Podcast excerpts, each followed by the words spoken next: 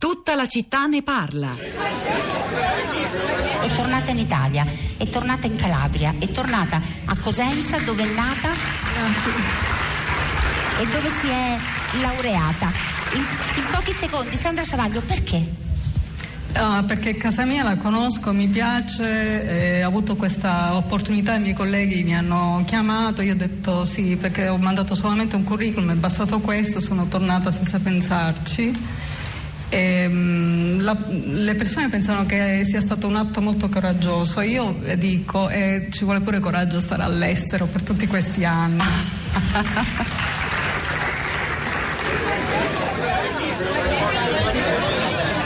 Questa era l'astrofisica italiana di fama mondiale, ha avuto anche la sua faccia sulla copertina di Time, Sandra Savaglio, eh, calabrese, l'avete sentito, che ha scelto, nonostante tutti i grandi successi internazionali del suo mestiere, di tornare in Italia. Era l'intervista, avete riconosciuto anche la voce di Rossella Panarese, conduttrice di Radio Trescenza a Materadio, andatevi ad ascoltare tutte le nostre trasmissioni di questo fine settimana molto ricco eh, sul sito di Radio 3. A proposito, un messaggio eh, dello stesso tenore forse, ho una figlia di 26 anni che si era laureata in medicina, ha fatto un anno d'Erasmus in Germania e pensavo di vederla già lì per sempre, invece mi ha detto non torno in Germania, voglio cambiare le cose qui dove c'è da lottare. Sono orgogliosa di essere sua madre.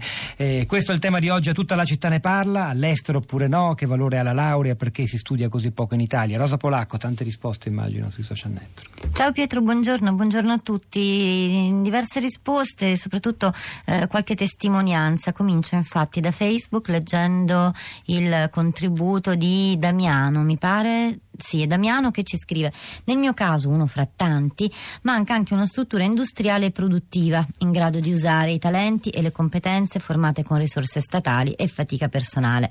Laurea in fisica più dottorato in nanotecnologie. Queste capacità sono necessarie allo sviluppo tecnologico di industrie importanti ed in questo momento è un'azienda tedesca che le sta utilizzando, dal che ne deduciamo che Damiano eh, impiega le sue competenze per un'azienda tedesca. Nino scrive scrive, ampliando la visione sulla cultura accademica nel considerare la percentuale di laureati come unico metro di valutazione per la ricchezza dei saperi distribuiti per popolazione risulta riduttivo per le reali possibilità di sviluppo economico e sociale. Peraltro il discernimento alla base delle scelte e l'indirizzo disciplinare è spesso indotto da ambizioni non sempre opportuni. Convenire sull'esigenza di diversificare la formazione professionale forse fornirebbe aspetti articolati e più accessibili. Eh, ehm, Anastasia invece dice quando si considera il basso numero dei laureati in Italia non dobbiamo dimenticare però l'alto livello dell'istruzione tecnica di secondo grado che fornisce una formazione non inferiore a quella di varie università straniere.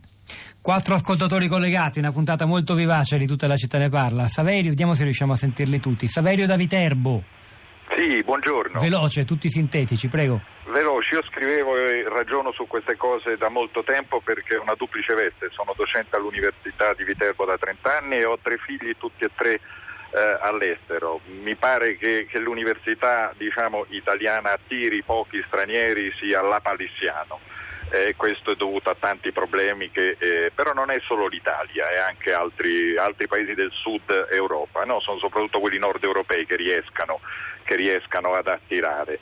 Eh, l'elogio andrebbe anche dato forse in alcuni casi agli italiani che restano, quindi anche la parola elogio è, dire, è, da usare in alcuni casi. I miei tre figli, uno tra l'altro a Colonia, da dove ha chiamato forse la precedente, ecco, andati via, io dico sempre per scelta, per entusiasmo, grazie all'Erasmus all'estero, a volte è difficile dire però per scelta o costrizione, insomma è un mix, eh, è, un mix eh, di cose. Aggiungo solo e finisco un ultimo punto che forse non è stato considerato, se non appena accennato, quello anche di un discorso di welfare, cioè mentre qualcuno si è preoccupato dei genitori che sono lontani per assistere ai figli dei figli, diciamo così, noi ci preoccupiamo moglie anche ai figli lontani che non potranno darci granché una mano quando ne avremo bisogno. E questo è un, un altro rif- spunto di riflessione direi molto interessante. Grazie. Andiamo in provincia di Venezia. Maurizio.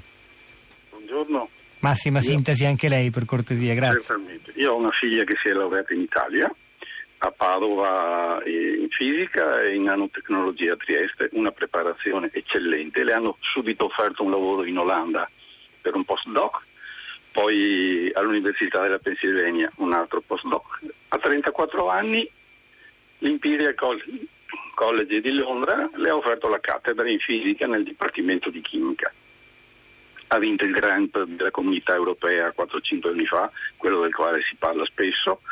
Adesso è tra le prime 100 donne della Royal Society in Chemistry. In Italia non ha avuto mai, oh, e tutti questi lavori li ha ottenuti rispondendo a offerte. Non ha mai avuto bisogno di cercare. Quindi eh, pensare di, di, di, a ritornare in Italia perché si mangia bene, il clima è buono, non è una risposta al problema. Vorrei solo aggiungere una cosa a quella che ha detto il professore che ha parlato prima di me. Come genitore, a me mia figlia ha cambiato la vita. Io sono stato in America, ho girato mezza Europa, ho imparato l'inglese, adesso faccio il pendolare con Londra perché ho una nipotina di due anni. Ma io ho 70 anni ma mi sembra di averne 30. Insomma, Fantastico, quindi... grazie Maurizio, grazie anche a lei, si arricchisce la nostra riflessione. Tant... Eh, grazie davvero. Andiamo a Monza, buongiorno Matteo. Buongiorno, eh, riprendendo il messaggio che ha letto prima sì, riguardo veloce, veloce, sistema formativo in Austria, eh, il, il, discorso sulla lingua non è che vengono istituiti in Austria dei corsi in inglese, in realtà si fanno dei corsi di sei mesi preventivi, propedeutici ai corsi universitari di sei mesi su lingua tedesca per permettere alle persone di imparare il tedesco prima di iniziare l'università. Quindi non si perde la lingua, non vengono istituiti corsi in inglese che sono pochissimi, ma si permette alle persone di imparare la lingua prima di inserirsi. Grazie, Inform- Grazie per la precisazione. Francesca, buongiorno. Sì, buongiorno, ciao. Eh, io ho 29 anni, chiamo da Stoccarda, anche ho studiato in Cina e sono da due anni a lavorare in Germania e credo che la soluzione non sia né per forza restare per sempre all'estero né per forza restare per sempre in Italia, ma sia eh, viaggiare, imparare, tornare in Italia e usare anche quelle risorse europee che sono i bandi, che sono i fondi europei per fare qualcosa nel nostro paese, per quanto difficile possa essere. Ci sta ascoltando in streaming dalla Germania?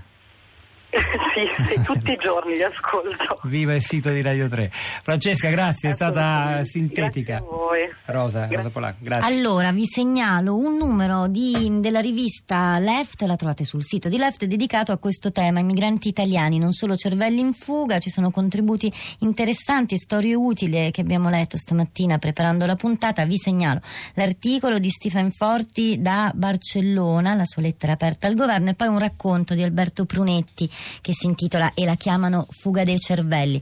Poi due tweet per chiudere. Alca vi scrive se la partenza diventa l'unica via di uscita, anche più volte nel corso di una carriera, allora qualcosa non funziona, il saldo negativo è figlio del nostro provincialismo. C'è poi Iris che scrive mi rammarico per tutti i ragazzi laureati che vanno all'estero non potranno tornare, per i ragazzi stranieri laureati che non sono attratti dal venire in Italia. Il mio dispiacere si riferisce all'impoverimento culturale e sociale che loro non potranno controbilanciare. Adesso è il momento anche per noi di andare all'estero, perché sta per iniziare Radio Tremondo con Roberto Zichittella. Hanno lavorato a questa puntata di tutta la città ne parla. Alessia Colletta alla parte tecnica, Piero Pugliese alla regia, Pietro del Soldario Sapolacco a questi microfoni, al di là del vetro, Sara Sanzi, Cristina Faloci e la nostra curatrice Cristiana Castellotti. A domani.